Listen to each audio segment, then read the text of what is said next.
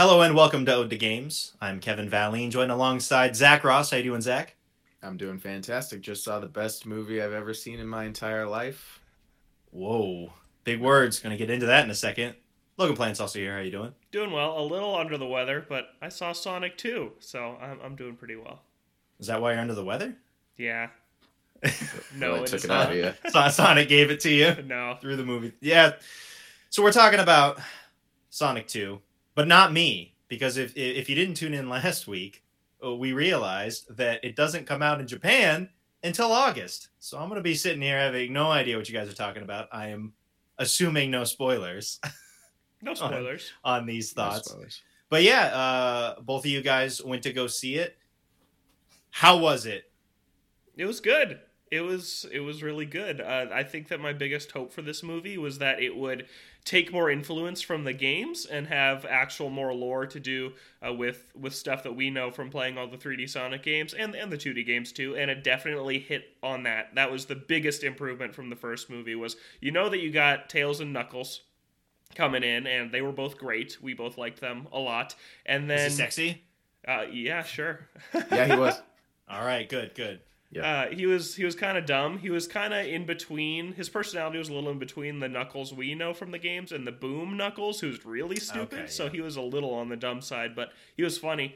Uh, and then yeah, the story was solid, and they also still kept in a lot of the human characters from the first Sonic movie. Like James Marsden's character was actually in it more than I thought he was going to be, which to me was was a welcome part of it because I really liked him in the first movie. So yeah, overall I liked it a lot. Um, I, I guess the one thing I didn't like as much was I didn't think that the jokes were as good as the first one. I wasn't. I didn't think it was as funny as the first movie. Specifically, uh, Eggman, I thought was funnier in the first movie than he was in this one. Uh, but overall, I thought it was a great sequel, and there's a post-credit scene that has me excited for Sonic Three. Okay, yeah. Zach, what did you think? Yeah, I agree with pretty much everything Logan said. I liked it a lot. I love how they leaned into all those Sonic references because going through the movie, just seeing all those tiny little references from playing all the games really was the highlight for me. Um, and I think Jim Carrey did a really good job for being his last role in any movie ever. Yeah. So that's that's really exciting. yeah, I, I liked the Eggman character. It leaned a lot more into like traditional Eggman than it did in the first movie, um, and then just highlighting a lot of just Tails and Knuckles, and then leaning away from the humans but still having them as an element. I thought it was a really good movie overall. Yeah, and just not even just the the parts of the story that were more like the Sonic games, but just the references around that you could totally miss. That like we went with my girlfriend who doesn't know anything about Sonic, and there was so much stuff that she was like, "Oh, I didn't know that was from the games," and it was just super cool uh, to see that as as a fan. And I feel like what so many video game movies get wrong is just not caring about the source material at all. And out of any video game movie I've ever seen, I think this one cares about the source material more than than any video game movie ever. So that's that's a huge plus for it and but it's also still accessible to other people, which is I think we talked about this with the first Sonic movie. Like the first Sonic movie doesn't really feel like a Sonic movie. It feels like a pretty generic kids movie that kind of sets up the world for the, the universe for these films. And so I liked it. And the second movie, they kind of cut loose a little bit and, and went crazy with a lot of the Sonic stuff for fans who will know and appreciate this stuff, but then keeping in the older characters from the previous movie and still following that plot line from the first movie through makes it so people who don't care about the games could still go to this sequel and enjoy it. And to them, it's just like, oh, I like the Sonic movies. But to us, it's like, oh my god, I can't believe they included a reference to that moment or that game. It's no use. Unfortunately, not. Dang it. Uh, Sonic 3, holding out hope Uh, for the memes. How was Tails? Because liked Tails really only showed up in a snippet at the end of the uh, the first movie. It's interesting because Tails is voiced by the same voice actress who plays him in the games, but Sonic and Knuckles aren't. So when you hear Tails talk, you're like, choice. it's Tails, and it's awesome. It's like that is Tails. Like she used the same voice from the games. It totally is Tails, and then you just hear that's Idris Elba. Like it's it's a kind of a funny comparison. But I liked Tails a lot. I really liked all three of them. There's a great fight scene between Sonic and Knuckles that I really really enjoyed. So yeah, seeing the the main three Sonic characters uh, on the big screen, I thought was a lot of fun. Yeah. Yeah, Plus, so uh, you're Sonic Heroes references too, which Really? Sonic Heroes specifically? Yeah. was like one. Yeah, there were. What was Knuckles swearing when he did Yeah. his punches? Yes, that's exactly what it was. I forgot about that. that would have been a great, great little throw in there for the Sonic Heroes fans. Uh, you were talking about Eggman a bit before. I know that you know in the first movie, it doesn't really feel it, they don't lean that hard into Eggman as Eggman until like the very end of the movie. So I mean, but then you said that you know it. At least Logan, you were thinking that you know his character didn't land as well in this one. What did you think about his character now that he is more like the Eggman that we know from the games rather than kind of Jim Carrey playing this character who becomes Eggman.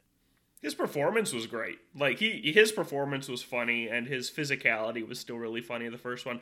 Just the writing for him is what I thought wasn't as good, but him portraying the more unhinged, crazier Eggman, I thought worked super well. He did like the belly laugh multiple times and it sounded eerily like Eggman. Like I don't know how he does it that well. Uh, so I was still a fan of him as Eggman, and I'd like to see him in more movies as Eggman, but it doesn't sound like that's going to be a thing. Uh, and the, the end of the movie definitely leaves it open either way. It makes sense if he's never in another one again, and it makes sense if he's back in the third one. So Okay, well, they- that's good. Yeah, it, it wouldn't feel weird either way if he did decide he was done acting, or if he did decide to come back for Sonic Three. Um, but yeah, it was just it was just his some of his one-liners from the first movie are my favorite part of that movie, and there just aren't as many memorable ones in this one. But I still thought he was great in the part. Uh, just to, the writing for him wasn't wasn't as memorable. Okay. Yeah.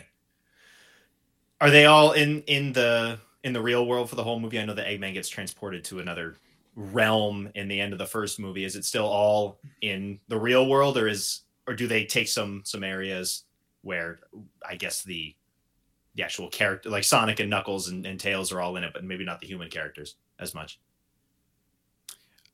It, it definitely leans very heavily into the human world. Not to get into spoiler territory, but yes, the vast just in different locations on the planet Earth.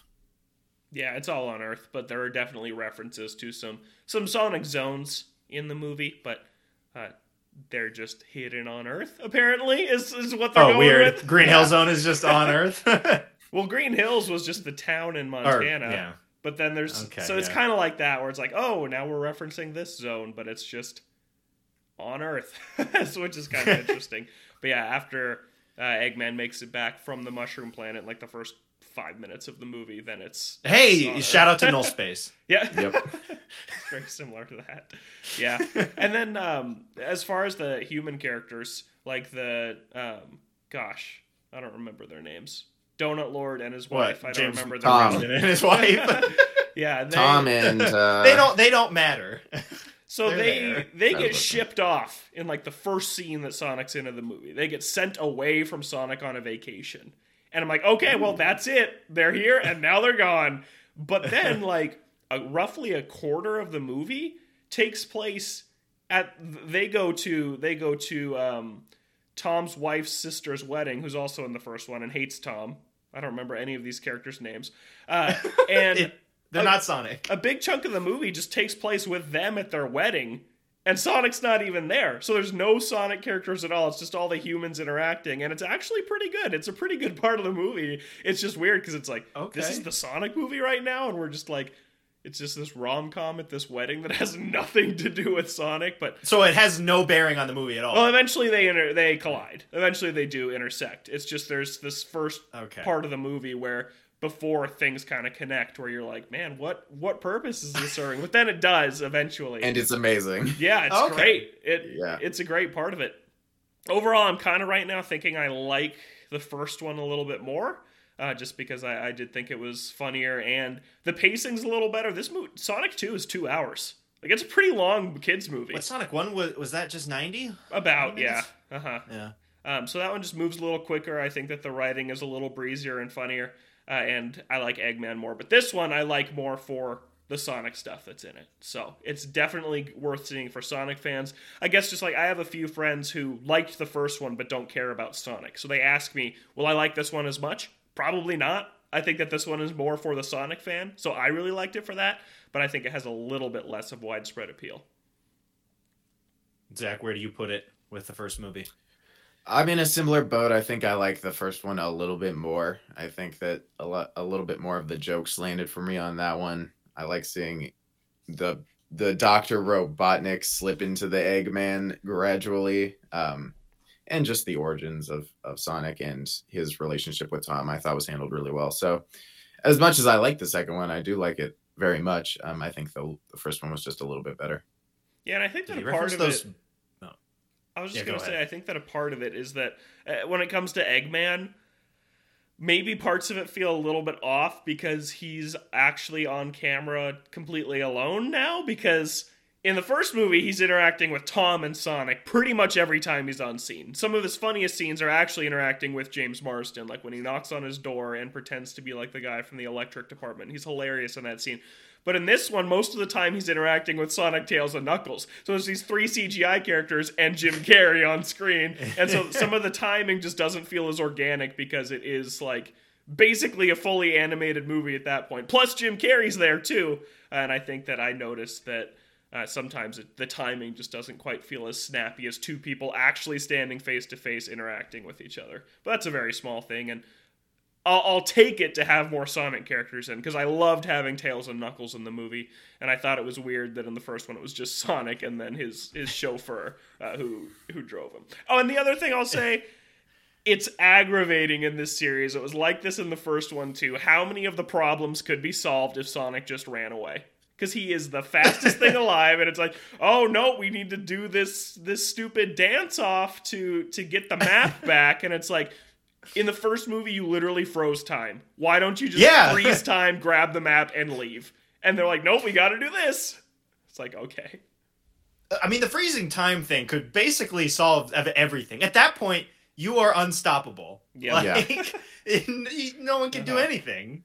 So, I mean, it was a cool scene when they did that, but yeah, kind of. If you think about it at all, you're like, wait a minute. You know, he could just win right now. which in the first really movie is solved because then eggman uses one of his quills which is uh, decently lengthed in the in the movie he uses one of his quills to speed up to sonic speed so that's where the final the final battle happens is because eggman is as fast as sonic so they fixed that in the first movie and then in this one it's just like nope Maybe they just forgot about it. Sonic's not. How was his quill anymore. length in the movie? It was good. It was good? It was good. Good. Decent. It was Yeah, decent. Twitter was talking about Decent. it again for Sonic Frontiers the other day. Oh my god. I don't know why. Yeah. You excited for the third movie? Oh my gosh. Yeah. Yeah. Post Yeah. credit Yeah. scenes hype. yeah. Oof. Very excited. Oh, why do I have to wait five months to watch this movie? Import the Blu-ray when it comes out in a month. Wow, yeah, that that that that is the play right there. That That would that would work. I think. I, yeah, I still have my PS4 here. I just got to pay the shipping fees. Yeah. Best video game movie you've seen? Sonic One. news. Sonic One Sonic is One. the best Mhm. one, Yeah. and then this one, and then Uncharted. And, then, this one. I like Detective Pikachu more than Uncharted. Detective Yeah. Pikachu is a very good movie. And after Yeah. seeing this movie, the less I like Uncharted. I'm like, wow, that they honored the game so much, and I still didn't even like it as much as the first one. But I'm just like, yeah, Uncharted was was no good. I mean, yeah, it it was a very generic adventure movie like that. So Yeah. if you look at it against a movie that actually cares a little bit more about the source material, as a fan of the source material, yeah, it's it's uh definitely not going to hold as well. Oh, and I'm also very excited for the Knuckles spin-off show now. I really like the place he's at at the end of this movie, and I think that seeing him kind of go off on his own adventures could be really fun. Uh, so I'm, I'm right, looking forward to that too. the Idris Elba Knuckles Yes, uh-huh. that's in the in the TV show. Yeah, I don't know if it's going to be after the movie or like what he was doing before. I could see them going either way uh, because he definitely has a backstory they kind of introduce in the movie. So to see in between his backstory and him showing up in this movie, or him going off after the movie, I, I'm curious to see which they do. Which one was that on? Was that on Par- that Paramount? Paramount Plus. I think. Everything's on Paramount Plus now. I get get lost on all of these services at this point. Yep, I think that's where it is. All right, well, look forward to our spoiler review in five months, Or sooner. Get around to watch, or sooner. Who knows? Who knows? All right, do we want to get into the news we've got this week? Yeah, let's do it. The biggest story Kingdom Hearts 4 announced, also some mobile games announced at the anniversary showcase, 20th anniversary event for Kingdom Hearts. No date given, they just said magic in the making. The art style here very much looks kind of like Final Fantasy VII Remake almost, more realistic art style. Sora got a major overhaul. He is in it. Uh, he lost his big clown shoes. He doesn't he doesn't have those anymore. Donald and Goofy appear at the end. We get to see a boss fight taking place in this city uh, that Sora is in.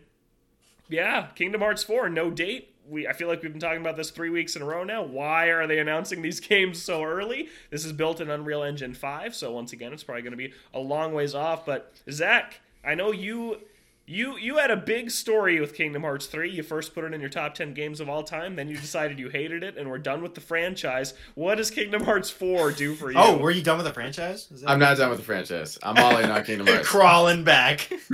I'm back, baby. I get it. Uh, All they got to show, Yeah. do is show you a one minute trailer with no date or anything. You're like, all I'm right, just like, all right, fully in. you got me. yeah, it'd be like that. Kingdom Hearts is one of those kinds of things, and I really enjoyed this trailer. Um, I Sora tends to change his appearance depending on where what world he's in, and it appears that this new world of Quadratum is the more realistic worlds teased at the end of Kingdom Hearts 3. And I don't know if his art style is going to change if he gets out of Quadratum, but it's it's showing Donald and Goofy being in a similar art style, going into uh, the underworld and finding Hades in the trailer. Uh, Hades was the the guy in the trailer that they were talking to, which I didn't realize until I saw that on Twitter. People were talking about it. Um, so people are just you know theorizing nonstop. It's crazy. The girl in the trailer who was talking with Sora, I was like, who is that? And then Twitter was just like, oh, it's this girl. I'm like, how do you know that? And it's apparently because of the mobile game Union Oh Cross. God. Uh, Oh apparently, that's Oh. just now important to know, which I can't believe. It is very upsetting. What was that? They also announced like stuff for that because they Yeah. had the new mobile game and then they had an update Yeah, for the mobile game that's already out. this was all announced at the Kingdom Hearts 20th anniversary event that happened in Japan. It took like six hours. They did a bunch of stuff. Uh, Tetsuya Nomura released the big, beautiful artwork for Kingdom Hearts 4. It looks gorgeous. They did the couple mobile things and then wrapped it up with Kingdom Hearts 4. Um, I didn't get to see any of it because it wasn't streaming anywhere that I saw. But um, yeah, definitely excited. No idea when it's coming out, but the the it did give us. It wasn't just a you know cutscene. It was also slightly a gameplay trailer at the end there, kind Bit of gameplay. yeah, bit of gameplay. Most of these Kingdom Hearts games start off with big boss fights like that, so this might be the beginning of the game. Um, uh, so definitely excited to see more upcoming. We all knew there was a Kingdom Hearts four coming. Um, just nice to nice to see what it looks like. I like I like the new Final Fantasy esque realistic design of Sora. I think it looks good. I would have to assume that he goes to different worlds, though. I mean, that is Uh, like it- that's like the that's draw. a focal point of every single Yeah. Kingdom Hearts game. So you would have to assume that the Disney worlds are going to be in there in some form or fashion, and that he'll he'll change. Well, I saw some theories worlds. that they were like teasing a lightsaber somehow in this trailer, and Star Wars is a Disney property. Who knows? So Star Wars, Marvel. you got you got Marvel too now. So I Mhm. mean, Yep. like things really open up. Yeah, I really liked that this trailer opened with uh, "If this isn't the ending you desired, if it brings you despair, then leave this world for another." I'm like, yeah, didn't people hate the Kingdom Hearts three ending? and they're like, literally like, "Hey, if you hated this, uh, here's another game." So I thought that was kind of funny. Uh, but yeah, I don't know when this is going to come out. Like end of this decade, maybe. Like probably a really long ways away. Next year, who knows? When did they like technically announce Kingdom Hearts three? Was that like pretty soon after two, and then they just like farted around? No, for a it wasn't. decade? It wasn't that. I think it was. It was what nine, nine to seven, seven to nine years. Came out in 2019. Or was it? Was it longer? I don't remember. It, when it's hard to remember because there's so many Kingdom Hearts games. So it's like, did they announce it then, or was that another game? I but- know. Kingdom Hearts is is not the series that you put any level of faith in for the game to come out in any respectable length 2013 it got announced. So 2013. Six, six years. Six years from announce. Yep. Mhm. So if you take that, you can expect this game in 2028. Eight. Cool. Oh my god. Mm-hmm. Yeah. Yeah, uh, we were talking about it before. Yeah, what is up with all of these companies? Just like, yeah, here's this, here's this trailer. We have nothing more to show, and we may or may not show you something within the next like three or four years. like, we have nothing. We have, we have a title. Yeah, we don't even know what consoles these are going to be for. Like, are these going to make the Series X PS5 generation? Probably, but if Could see it something else will be at out at that time, who knows? Yeah, yeah. Kingdom Hearts 4, what Tomb Raider, The Witcher, all stuff Zach's played, all, all series that Zach is invested in. Sitting pretty. And now you just have to wait for an unknown amount of time. Yeah. Yep. And this was part of the Nvidia leak that that happened last fall around, Oof. and just another game that's kind of proving that to be true because pretty much every new game that was a part of that is becoming real. And another one is Tactics Ogre Reborn. Uh, Square Enix filed a trademark for this, and Tactics Ogre Remaster was another one from the Nvidia GeForce Now leak last year. So. Things are lining up. Monster Hunter 6 is in that, which is exciting. Uh, but we Final Fantasy Nine remake. Yep. Come on, make it happen. Yeah. It seems like everything's hitting, so I'd, I'd have to think there's a pretty good shot that whatever was in there will make an appearance at some point. Yeah, and like a bunch of PlayStation games that were set to come to PC are also in that list, uh, many of which have already become true. Uh, so yeah, seems like that was definitely a real leak. Kingdom Hearts 4, big part of that. And now that it's been announced, no platforms, no date, no nothing. But I will admit that first look looked pretty cool. I liked the the new art style. I liked the city that they were that they were in. Looks a lot different than the other games. So I thought it was interesting. I do know the series is not for me at this point, but uh, I, I did think that it looked neat. Zach, right. are you going to play Missing Link to get that No. missing link that you need to understand all of these games, and then play d- double cross whatever? Uh, no, I think I'm just gonna watch uh, a YouTube video entitled "Here's what you missed from all the mobile games." Oh, and then that video's does like five hours or something. Honestly, I wouldn't be surprised if it was. good luck trying to catch. Well, I say that, but I, you've got a good number of years to, to catch up on the lore before this thing comes out, so I think you'll be fine. Exactly. Yep. I just need to Sora amiibo, which is still not confirmed. No, it Is is that not. in the Nvidia leak? Yeah, it was not. it was not. But please, I, I that's all I'm waiting for. Yeah. Something else I'm waiting for. Breath of the Wild 2 was in the news this week because over on Digital Foundry, uh, the guys there were looking at the most recent Breath of the Wild 2 footage from the 2023 delay announcement video, saying that this footage looks too good to be running on Nintendo Switch. So there are theories out there from Digital Foundry, very reputable source. I watch their stuff all the time. They're great, saying that they think that Breath of the Wild 2 is going to be the same as the original, released cross gen on Switch, and whatever's coming next, whether that's Switch 2 or something else. Uh, they also talked about how some companies render trailers for release that look better image quality than the game ends up being, but Nintendo never does that. Nintendo notably never releases a trailer that is rendered at a higher quality than what the game will actually end up looking like. So that was another reason that they think that Breath of the Wild 2 is going to be a cross gen title. I will point out that also we can expect this one to look better because the first one also came to Wii U, so they're no longer being held back by that. And they're using that new NVIDIA HD technology, I forget the exact name, that's supposed to make supposed to upscale 1080 to look 4K, even if it's not 4K. Nintendo Switch Sports is the first game using this technology, comes out at the end of this month, so could just be that, but these guys who know a lot more than I do about it say that it looks too good to be running on Nintendo Switch. So, Cav, what do we think of that?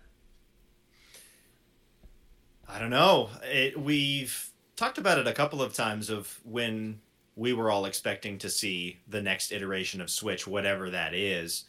And at least for me personally, I, I didn't see it coming out next year. I, I I felt that with the way the Switch was going and with the amount of titles that they still have in the pipe, that they could let it roll a little bit longer. You know, at this time eh, for spring of next year, that'll be six years and I feel like they could get seven years out of it pretty easily and then ramp up in 2024. And you know, even if it even if it looks too good to be running on Switch, it'll still have to run on Switch in some form or fashion Mhm. uh, because that's what it's designed for uh, originally. and they are not going to launch it just for whatever comes next. But I don't know, just on the timeline of it, for me, I, I feel like that's still a little bit too soon for whatever comes next. And I, at this point, I think that whatever comes next is the successor. It's not a Switch Pro or yeah. or anything like that. Whatever comes next is is the next Switch. If that's Switch 2 or whatever they end up calling it, it's not just like a little upgrade. I feel like that's going to be a much more substantial jump forward than than a pro model would be, especially if you're 6 7 years in at that point. Yeah, and it got me thinking. It got me thinking that I kind of have been looking at what Nintendo's going to do next as maybe a PS5, PS4 situation where they do cross gen releases for a few years after the Switch 2 comes out. But now I'm thinking maybe it's going to be like the Xbox, where you get one disc for Xbox One or Xbox Series X, and whichever machine you put it in is the machine that it reacts to. And it's like, oh, you have the Xbox Series X version of the game because you that's the console you put it in. What if the Switch is like that and they're coming out on similar cartridges, but it's like, oh, you have the Switch 2 version of the game because you put it in your Switch 2. Then that I think would lend itself to an earlier release for whatever this next platform is. The other thing I think is does this mean Breath of the Wild is going to get pushed to next fall? Because I don't see a system coming out next spring. I really don't. I see it coming out next fall at the earliest, which makes me worry. Maybe that delay wasn't the first delay, or it wasn't the only delay for Breath of the Wild 2, and we could see another one, which would be really disappointing, but I could see that. Uh, Breath of the Wild got delayed like three times, and this one's only been delayed technically once so far. So we'll see it would totally make sense for them to release the next thing alongside this game, but I still am going to hold out and say it's Metroid Prime 4 is the is the cross-gen launch game is still what I'm going to stick to.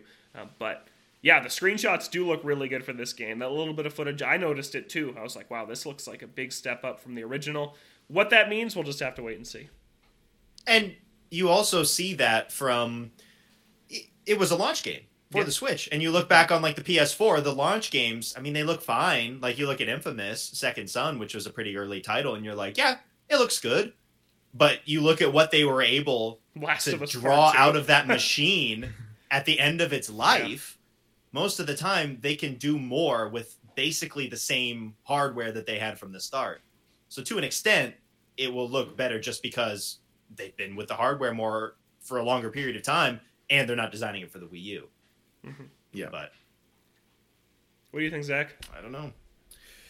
Uh, I'm I'm in no rush for a new Switch. I still got a lot of life out of mine, but yeah, as long as it doesn't start delaying games like Breath of the Wild 2. But it just feels weird that Breath of the Wild 2 would be an end of Switch's life game and not a Switch 2 starter. So they could always re-release it. When you were talking about doing doing the the Xbox thing, I just think about Nintendo charging like sixty dollars for Tropical Freeze and all this other stuff, and I'm like, man, I don't know if I see them doing that.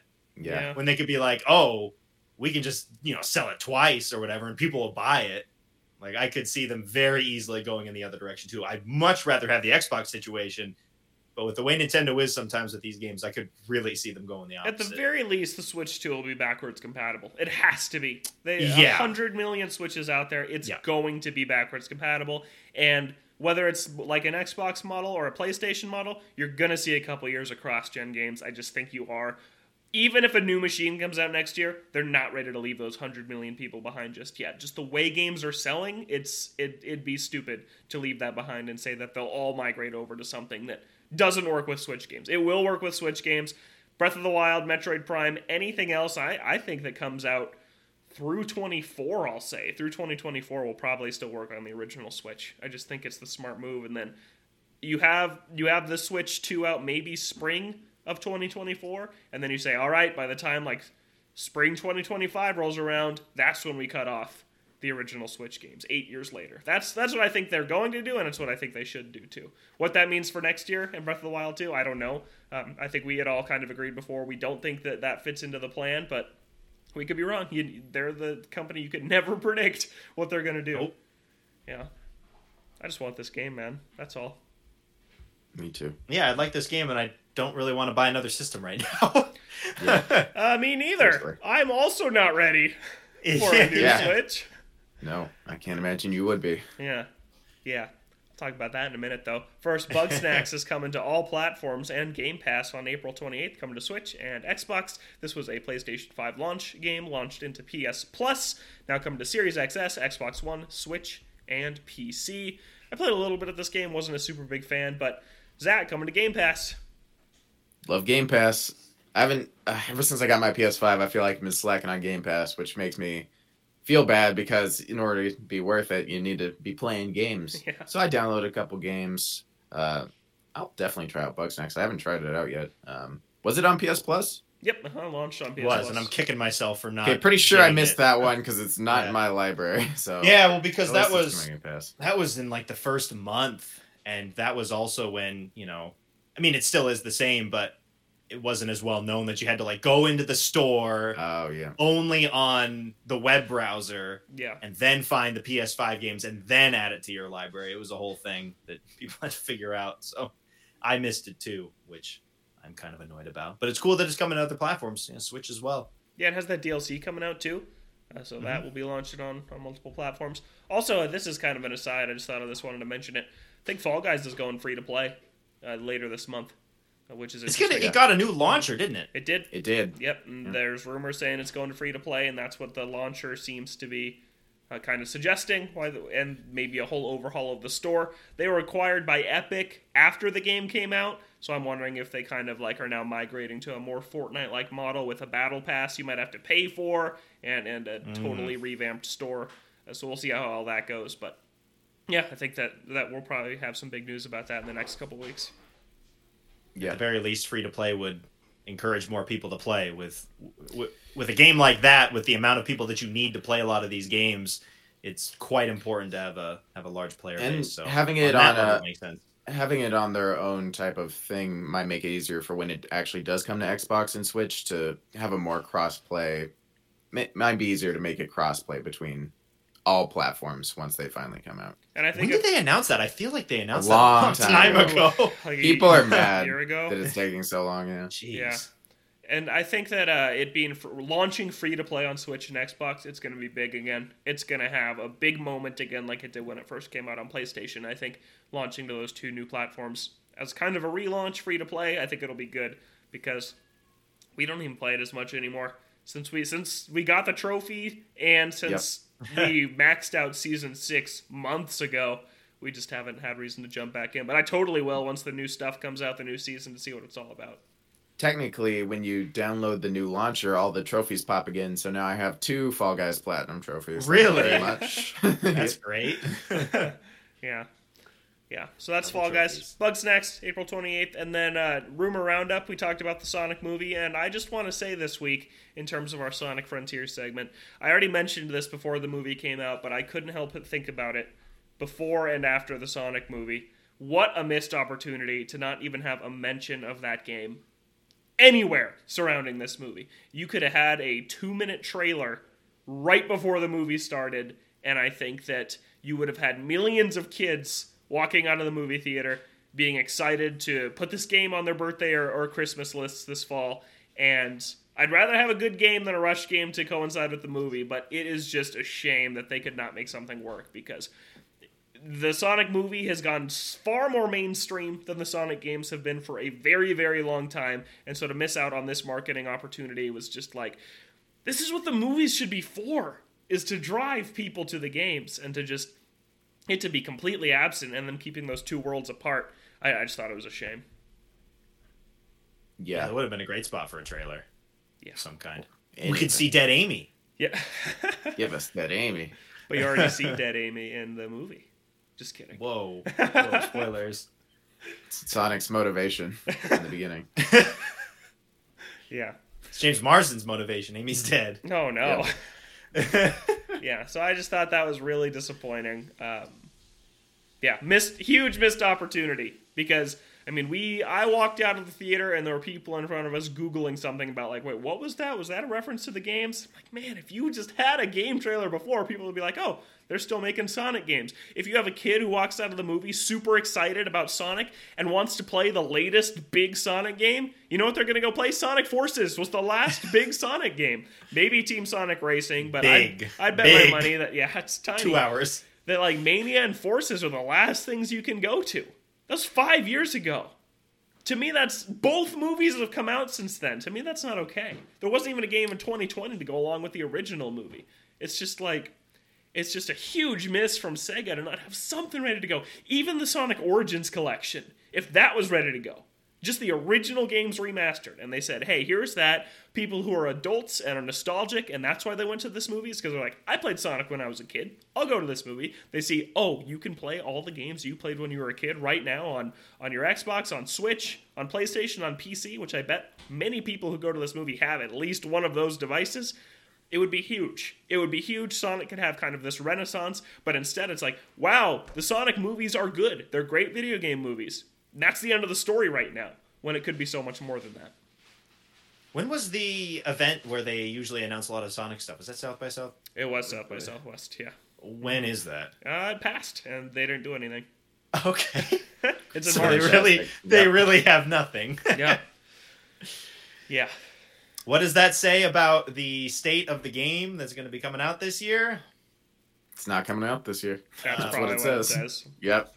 I mean, get I, I feel like give it until this this summer. If we don't hear anything by this summer, then it's not coming out this year. Yeah. I feel like that's last chance for them to to get it out, to get it out there with some big like blowout trailer. yeah disappointing disappointing to see the movies really overshadow the games and them not do anything about it but that is it for rumor roundup and that's it for the news Good All rumor right. this week. good rumor Wait. Okay. Yeah. That's gonna do it for this week's rumor roundup. We'll now move on to what we've been playing. A good amount of new stuff uh, between me and Logan. Not me. Uh, but we'll start with stuff. Kevin. He's been playing the same old, same old. Anything, anything jumping out from the same old, same old? Played a bit of Kirby today. It's good. I think I'm on the last main area. It's just fun. Uh, it had been about a week since I hopped back in because I was playing a, lot of Horizon, but hopped back in, did some levels. Game's still a lot of fun. And then for Forbidden West, I feel like I'm nearing the end of the main campaign. Things are starting to ramp up, and it feels like some of the last, you know, couple of missions from the main story, Yeah. are coming up. I'm like 45 hours in because I've been doing a lot of the side stuff, but I've been enjoying it a lot. I I really appreciate uh, some of the side quests that you do, and I I like to bring up side quests that like you know have some sort of impact on the world in some way, um, and I think Horizon does a really good job with that. And they also have characters that are not just like there. and it's like, oh, you know, you, I need you to go grab like three branches and bring them back to me. Like, it's it, they're they're much more in-depth side quests with their own like actual stories. Like i was doing a couple of side quests um, in in the desert area. And at one point i wasn't even expecting the quest to continue. You're i thought that it was just kind of like the end of the quest and it kept going and and you went off to this new area and you had to do this big fight and it was super cool. Like that these side quests are more than just like oh go grab me this thing. Like they have these characters that are doing these things and then they kind of branch off and and kind of keep going and and have an effect on the world around you which is is super cool. I always appreciate that. Not all of them are like that of course. You know you have the errands that don't really do much of anything. You have aaron the character that also doesn't do a whole lot because he's sitting around. You can play Um, Machine Strike against him. i could. That's all that matters. But yeah, I, I've been impressed uh, with certain side quests that that they are actually relatively in depth and that they have some interesting characters and they do affect the world in some way for for a good amount of them. So that's that's made me go out and do a lot more of the side quests than I think I thought I was going to partway through. So that's been nice, and I'm looking forward to to getting to the conclusion of the story because you know it's set up a lot of interesting things and i always like the world building. I will say there was I, what i felt was a real cop out late late in the game where they do not show you a thing where you get to this area and they're like oh you know it's behind this door and then someone goes into the door and then you don't go get to go and follow and see and then and then you don't ever get to go and see what Oh, I know there. exactly And I what was you're like, talking about. Yep. Come Yep. on. Like I really wanted to see that. That would have been I super know, cool. yep. I'm not I'm not going to spoil it of course, but when you get to that point you'll probably know cuz I uh, I feel like most people are probably like, I, I want to see what was what was behind there, and they just don't give you the opportunity to do that. But yeah, I I've been enjoying the game a lot. Like the main story, the side quests are fun, and the combat is great as well. Uh, especially when they're giving you the much bigger uh, fights later in the game. Uh, it's great. I like it a lot. Awesome. Played Machine Strike Logan, yet? and- I did the one tutorial. Nice. yeah, me too. That's all I ever did. Nothing I else. played was- everybody. Everybody. I played everyone. That's a lot of people. That's in like every single town. Yep. Oh Enjoyed God. that more than the main game. That's crazy. Jeez. What was your final playtime? Uh, like 20 something. 20 something hours. I did zero side content except for Machine Strike. That was all I did. Okay.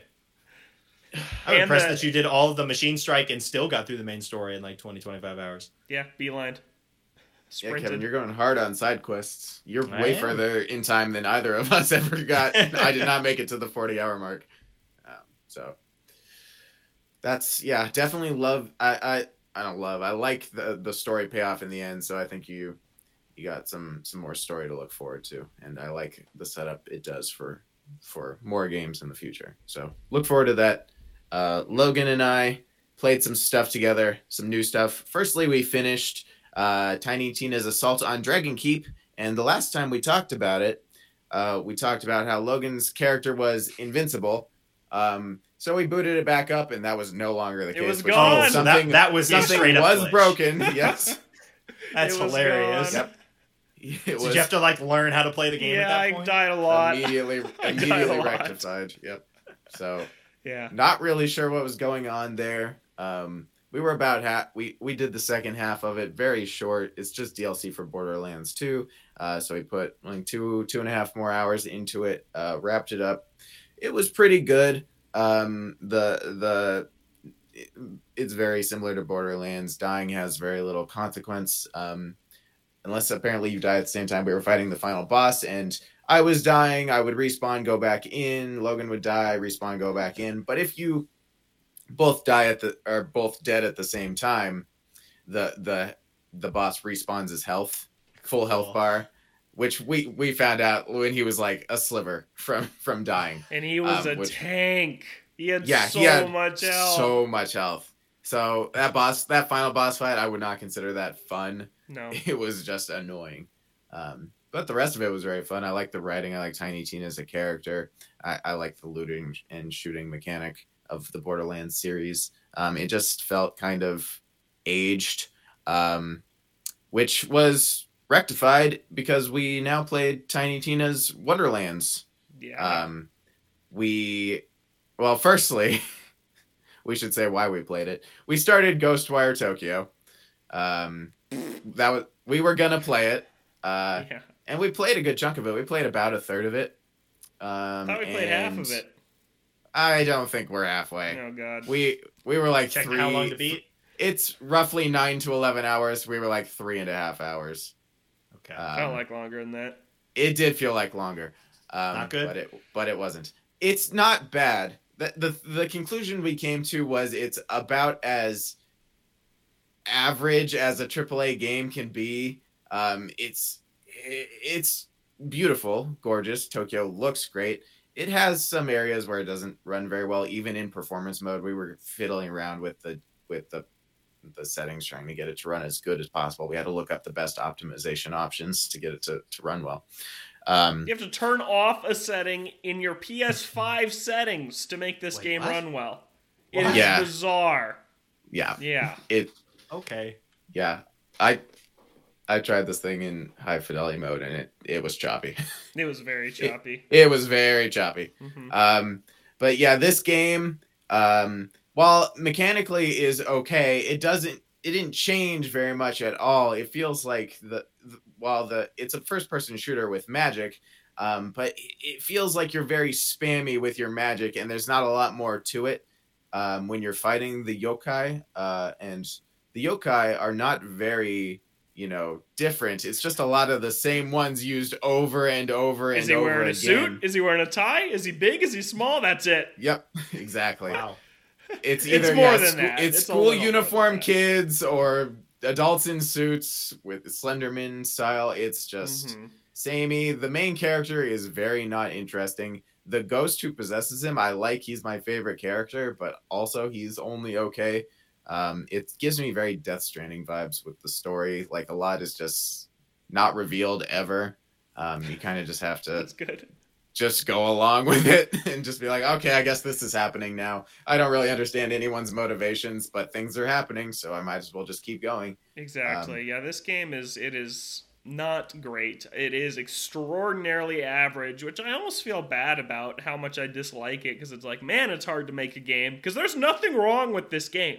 It is totally acceptable. It is fine. It is just nothing special to me. It is just the gameplay gets very stale to me very fast. You get three different elements which you can shoot from your fingers water, fire, and wind.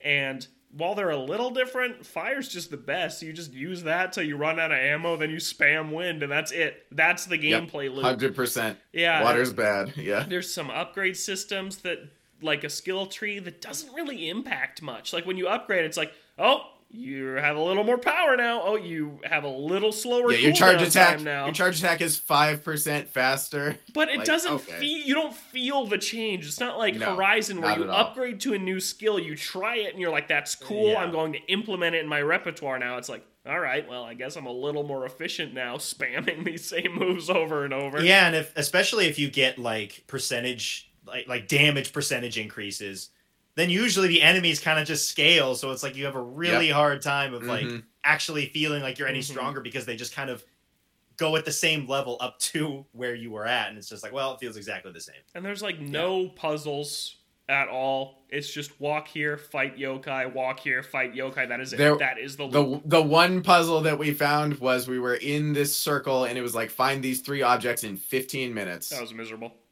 It was miserable. It was we were were in this chunk of, we were in this chunk of Shibuya and we had to find these floating rocks that made a barrier and if we didn't find them in time we would just lose. we found And three out of the give us- four instantly, and it took us like eight minutes to find the fourth. Yeah. Oh my god! Just It running was- around. It was horrible. Yeah.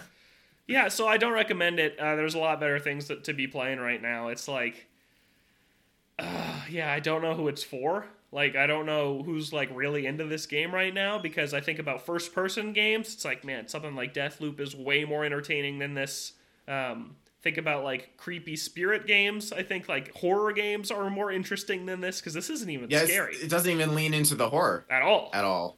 Yeah, which I really thought it would. And I'm a Um, baby. It so if something's tries. scary, I get scared, but this doesn't scare Yeah. me at all, so it's not even trying. The big thing, the big thing about horror games is that roughly you can't really do much if something's coming at you. But this, you just spam wind. Spam wind. Just, just spam wind and you're good. Yeah, Yeah. that's all that matters.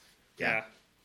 So once we got roughly Before three- before you get to Oh, that, I feel like this ahead. game would have been great for Game Pass, and now it's Microsoft. So whenever it does Yep. come to Xbox and come to Game Pass day one, I feel like it'd be great for that. Yeah, Yeah, And that's that's Not bad paying sixty dollars for it. I think that's also kind of the issue with some of Xbox's exclusives is that they kind of feel like that, where it's like, oh, it's great that they're on Game Pass because I don't Yeah. want to pay the amount of money. But yeah. I, for for a type of game like this, where maybe it's got kind of a a limited audience, and for the rest of people, it's like fine, that would be perfect to just test it out on Game Pass. And in a year, since it's Xbox now, when it does come, I think it'll it'll do much better on there. But when you're asking full price for it, that is a much tougher pill to swallow. Absolutely. Yeah, absolutely.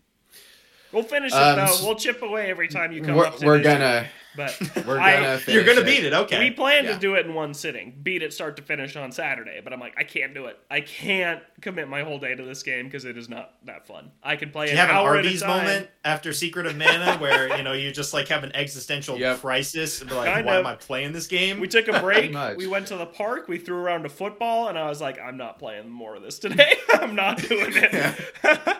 We needed a minute. yep. Sounds like Secret of Mana all over again. So instead, I downloaded Tiny Tina's Wonderlands and we played that split screen for like way more. We instantly sunk way more time into it than we had played. And it didn't even feel like it. No, It didn't feel like we put in nearly as much time, No. but we put in more time. no. Um, this game is a lot of fun. Uh, I like it a lot. Um, I can't really compare it to Borderlands 3, but I can compare it to Borderlands 2, and it feels a lot, you know, more, you know, friendly to the player. Um, a lot more clean, very good looking. It's a very beautiful game with the the the PS5 cell cell shaded style, uh, I think it works really well. Yeah. Um, the the concept is ex- exactly the same as Tiny Tina's Assault on Dragon Keep. You're uh, a part of Tiny Tina's uh, Bunkers and Badasses game, um, and you're thrown into this fantasy world that isn't uh, the real world of Pandora that Borderlands is set in. You're just in Tiny Tina's imagination. Um, so really anything can happen. Like you're fighting uh, the, a big dragon. You're like, how am I going to defeat that? And Tiny Tina's like, uh, never mind. You probably can't defeat that. And then it's just gone.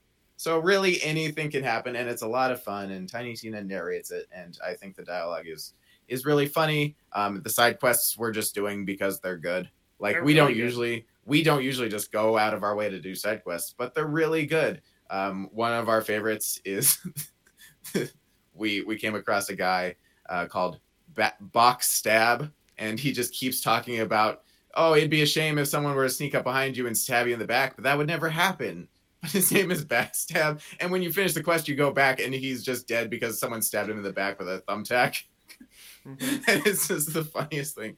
That sounds Um, like Borderlands. and it's super Yeah. funny because it's in the something new to Tiny Tina is this this overworld where you are walking around basically the D and D board. So like, and your, Yeah. your characters have these giant heads in this, and you, you're it's like a top down perspective, and you're actually walking around from a top down perspective, and that's where you interact and get a lot of the side quest. And so there's a lot of real world objects that are used on this overworld map. For example, you need to get to this this one area to find a bard at one point, but there's literally like a Cheeto puff, a giant Cheeto puff blocking your way that Tiny Tina like accidentally dropped on the board. So you have to do this quest that she like makes up as she goes, and the the characters are like, "You're making this up as you go, aren't you?" And she's like, "No, no, I'm not." And then at the end, she picks up the Cheeto and then she just eats it, and then you can move through. So it's it's super fun how it's like it's just you're playing as these characters who are playing a game and i super like that storytelling perspective it's really unique and then the gameplay i like even more than i liked the assault on dragon keep because Yeah.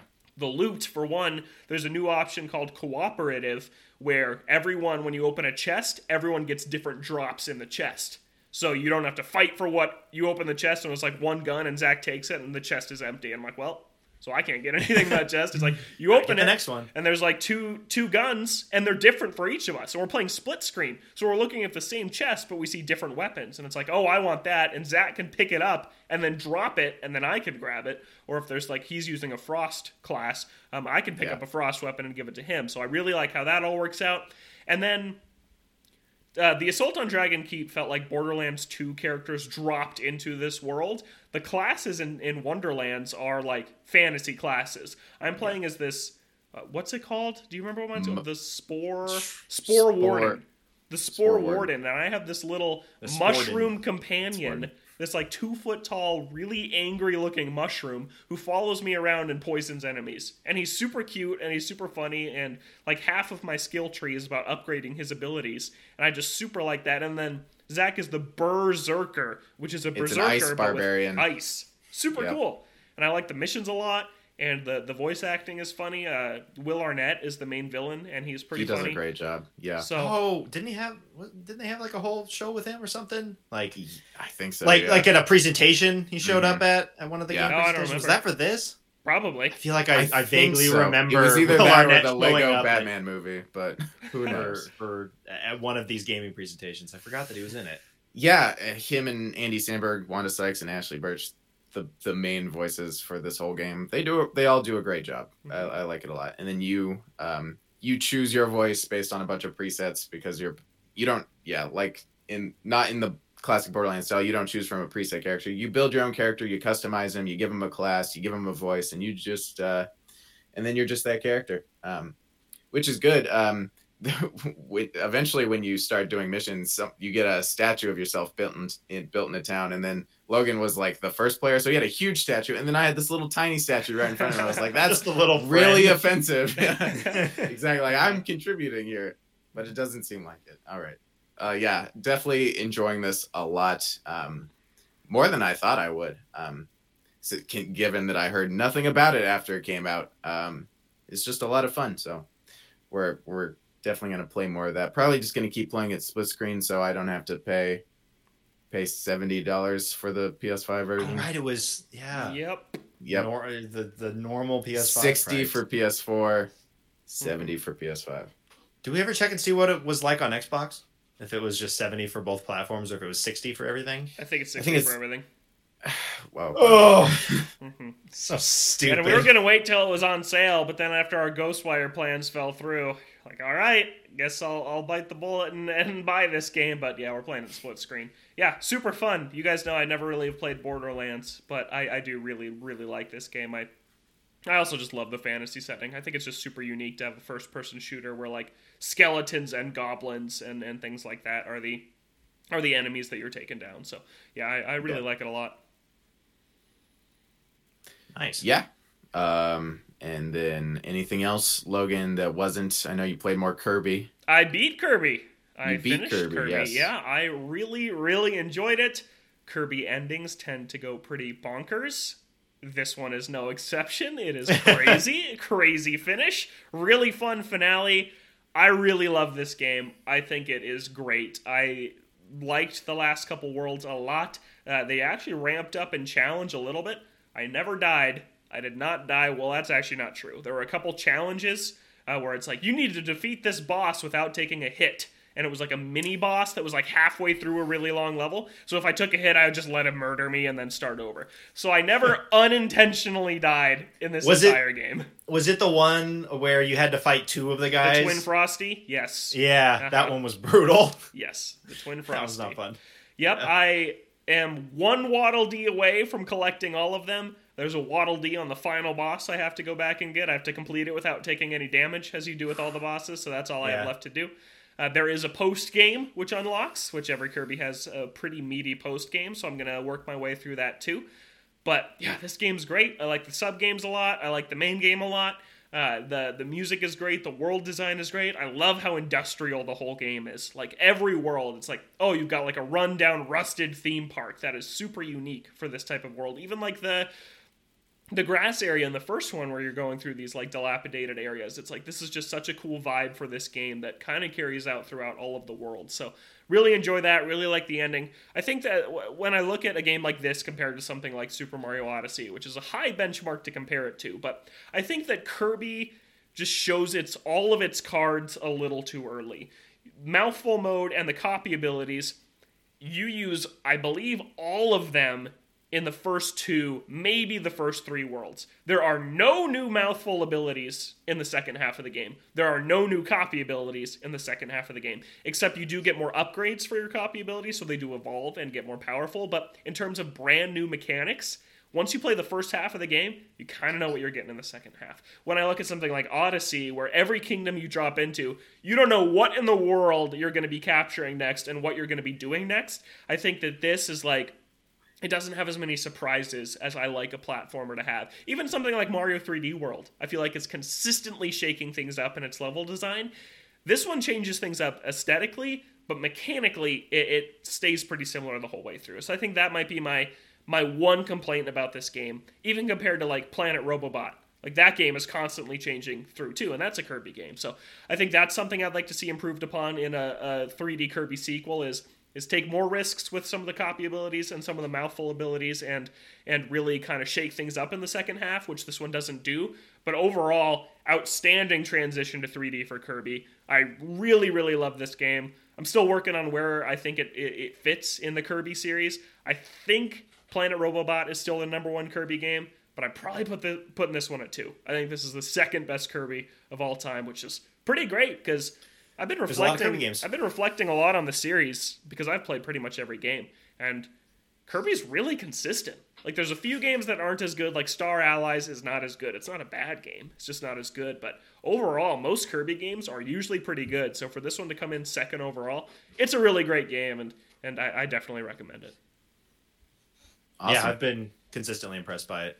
It's been a lot of a lot of fun, and I really like all the different worlds, and I appreciate that it's that even if they change things up only aesthetically, that it is a different feeling than say just like the desert world or Yeah. the you know the lava world or something. It feels like it really fits within this world, Mhm. and that always makes it fun to go and explore the next area within even just the same theming of the level. It's like, oh, what what's what's the main the overarching theme of this specific level going to be? And that's always fun to check out. Yeah, I really love the Last World too. I think it's probably my favorite one. There's some really cool levels in there that almost feel like there's some weird Monkey Ball vibes in there with the, some of the music and, and some of the stage Really? design. Okay. I'm like, this feels like Monkey Ball to me, but it's it's still very Kirby. But what did I play Kirby on? I played it on my Switch OLED, which I just picked Oh. up this week. Yeah, I, uh, after the Zelda delay, I decided, all right, I'm just gonna upgrade now, and wow, I love this thing. I love it a lot. I think that my playtime might be lean handheld now because I enjoy playing in handheld mode that much on the OLED. There's just so many little improvements that it's like this is what I wish the Switch had been when it first came out because it is just it is just making me refall in love with the handheld mode. The screen is is absolutely gorgeous. Like I did a I did a side by side comparison of Metroid Dread. I booted up the demo on my old Switch and the actual full version on my Switch OLED and just did the opening side by side and the OLED just looks really really gorgeous. There's no resolution bump, but the the color and contrast bump itself just looks outstanding. Just the whole machine just feels very premium compared to the original Switch. And five years later, it's it's a great upgrade. The kickstand is uh, takes up the entire back of the machine. It It's not the- actually works. it actually Wow. works. You can set it at any angle you want. You can go like all the way. wow, way instead up. of one Yeah. angle or take it off completely. Yeah. So I really love the kickstand. I'm sure I'll be using that because I actually do play split screen and tabletop mode sometimes, which will be better too with more real estate on the screen. The screen does feel a lot bigger. Um, the the grates on top, which I noticed because mine broke on my original Switch, don't seem conducive to breaking. They're a lot more close together and a lot more solid. Uh, the um, the audio is also noticeably improved, which is a minor improvement I kind of forgot was even in here until I heard it. Like the speakers on the unit are just a lot better. The battery life is the same as the V2 Switch or the Switch Lite, so that's been a big improvement over my original Switch with a deteriorating battery. Has been super nice. Uh, and then, yeah, the the white Joy Cons I really like the look of too. So I'm really enjoying the upgrade, uh, and I hope we don't get a new Switch next year because I just bought this one. Just Yeah, Yeah. I, I'd also forgotten that it comes with double the onboard storage. It comes with 64 yeah, gigs. 64, which I mean It's is not a ton. in the grand scheme of things isn't a whole lot, but uh, for people who maybe aren't investing right away in one, I always thought it was funny that there were a bunch of games out there that wouldn't fit on the original system, like at all. Like the 32 gigs on there with what was taken up by system storage just wouldn't fit at all. So with those games, at least you can fit one of them on there. Yeah, but I'm nice have extra space. I'm really really in love with the machine. I'm just especially with baseball's back, big baseball fan. I've been having baseball on the TV pretty much every day, just playing Kirby in handheld mode, and I'm really really enjoying it. If you don't have a Switch at somehow at this point, this is definitely the one to get. It is uh, it's a huge improvement over the uh, the original Switch, and yeah, I'm really enjoying it. No changes in the dock. When it's in the dock, it's a Switch. So if you don't care about Speaking handheld of- mode at all, it doesn't matter. Speaking of the dock, though, do you think it's a better build quality? Because with the Yes. original, the bezels on the side, kind of the reason they were there. I don't know if that was intentional or not, but the the dock would scratch the the bezels of the screen, and that was kind of a concern uh, with this one when it kind of removes the bezels to make the screen larger. Do you think the the dock is is much better and, and doesn't actually scratch the screen? Better build quality. Yeah, it seems a lot sturdier. It seems a little like a little bit of a wider gap in there for the Switch to fit. Um, but I really like the dock too. The bottom of it has this kind of um, rubbery texture, so it doesn't slide around, which I mean it wouldn't really often anyways, but it just feels really nice. The back pops all the way off instead of just flapping down because there's an Ethernet port in there too, so you can do the wired connection. Um, so yeah, I, I like the dock a lot. I've had no, I, I examined it a lot before I put it in for the first time because I was worried about just that, and uh, I've had no issues with with sliding it in and out. It seems like it fits really well, uh, and I also did put a screen protector on on the OLED, which I never had a screen protector on my original Switch. I put one on the Switch Lite, uh, but I never put one on the original Switch. But the screen is just it's it's the big ticket item to this to this system, so I, I got a screen protector for it too. First time I've ever applied a screen protector, and there's not been any little dust or a little tiny piece of hair underneath Wow, incredible. which is great because this is the one I would care about that the most for. So I was I was really thrilled with that too. That is always the worst feeling when you put it on and it's just like there's a little bubble Yeah. like in the center. And you're just like, oh my god. Yep. Because Time to then buy if you pull it, screen protector. yeah, because then if you pull it off, then it's just going to be even worse the second Yeah. time you put it on. It's like, well, it's over. Yep. did a system transfer from my original Switch, which only transfers like save data and the account. You still have to re-download everything, which is a little Like annoying. manually? Yeah, uh-huh. it doesn't transfer Oh. all the downloads. So, So but it transfers all the save data and stuff. so do you have so you get all the save data? Do you have to go to the eShop to re-download it all? Yes. you Or do. ooh, That's annoying. Yep. that's- So I don't have very many games on this yet because I've just been playing Kirby, so I haven't been downloading stuff. But Metroid Dread, I will say, was the perfect launch game for this thing because it looks amazing. Because OLED has pure black, which LCD doesn't have. Its its black still look a little bit gray, um, which you can even tell just holding like your old Switch next to the OLED with the the original off. Like the screen is like gray. It's not pure black, but this screen is like pure black when it's turned off. Um, and Metroid is a very dark game. So just having like the, the color contrast with the very dark darks and then the, the bright colors of Samus and the enemies, it was the right launch game because it looks amazing. I might even play that game again just on the OLED because it looks so good. But Kirby looked great, super colorful game, so it looked it, it was a lot of fun to play that on the handheld. But yeah, super happy with the upgrade. There's just so many little things. Even like last thing I'll say is here on the bottom of uh, next to the kickstand, there's these little round rubber parts. So no matter what angle you have the kickstand at, it's still resting on the rubber, which is just a really small thing that it's like that's just really nice. Like it just feels like they thought of everything with this, and yeah, it feels like that DS to DS Lite moment where you're like, yeah, this is this is the the, the better the better one to own. Yeah. Yeah. But again, you guys don't really play handheld, so it doesn't really matter. Like in dock, a switch is a switch, and and it's the same, which is why I'm playing so much more handheld. Is I wanna I wanna feel the upgrade rather than just playing in the dock and I'm like, this Yeah. is this is the same the same machine. Yeah. Yeah, I mean, it, it seems to be that that way. Is if you have, especially if you have like a, a later version that has the better battery life, there's probably not a big reason to upgrade. But if you've got the launch edition, especially if it's kind of falling apart, or you play in handheld a lot, or you don't have a Switch at all, this seems Yeah. to be the uh, a pretty good pick. Yep. So I'm selling my other two switches now. I don't. I'm not gonna use it. Like there's no way I'm gonna play on the Switch Lite anymore with how with how nice this is to play handheld. So I'm I'm gonna sell both. I was gonna trade them in at GameStop, but their values were so low. I'm like, yeah, I'm not doing that. How much? were- How much are they? Uh, my original Switch is like 130, and the Switch Lite was like 90, and I'm like, no way, no way. They're going used for way more than that. That's that's kind of crap. That's GameStop. That's GameStop. Yep, it's true. But really happy with the upgrade.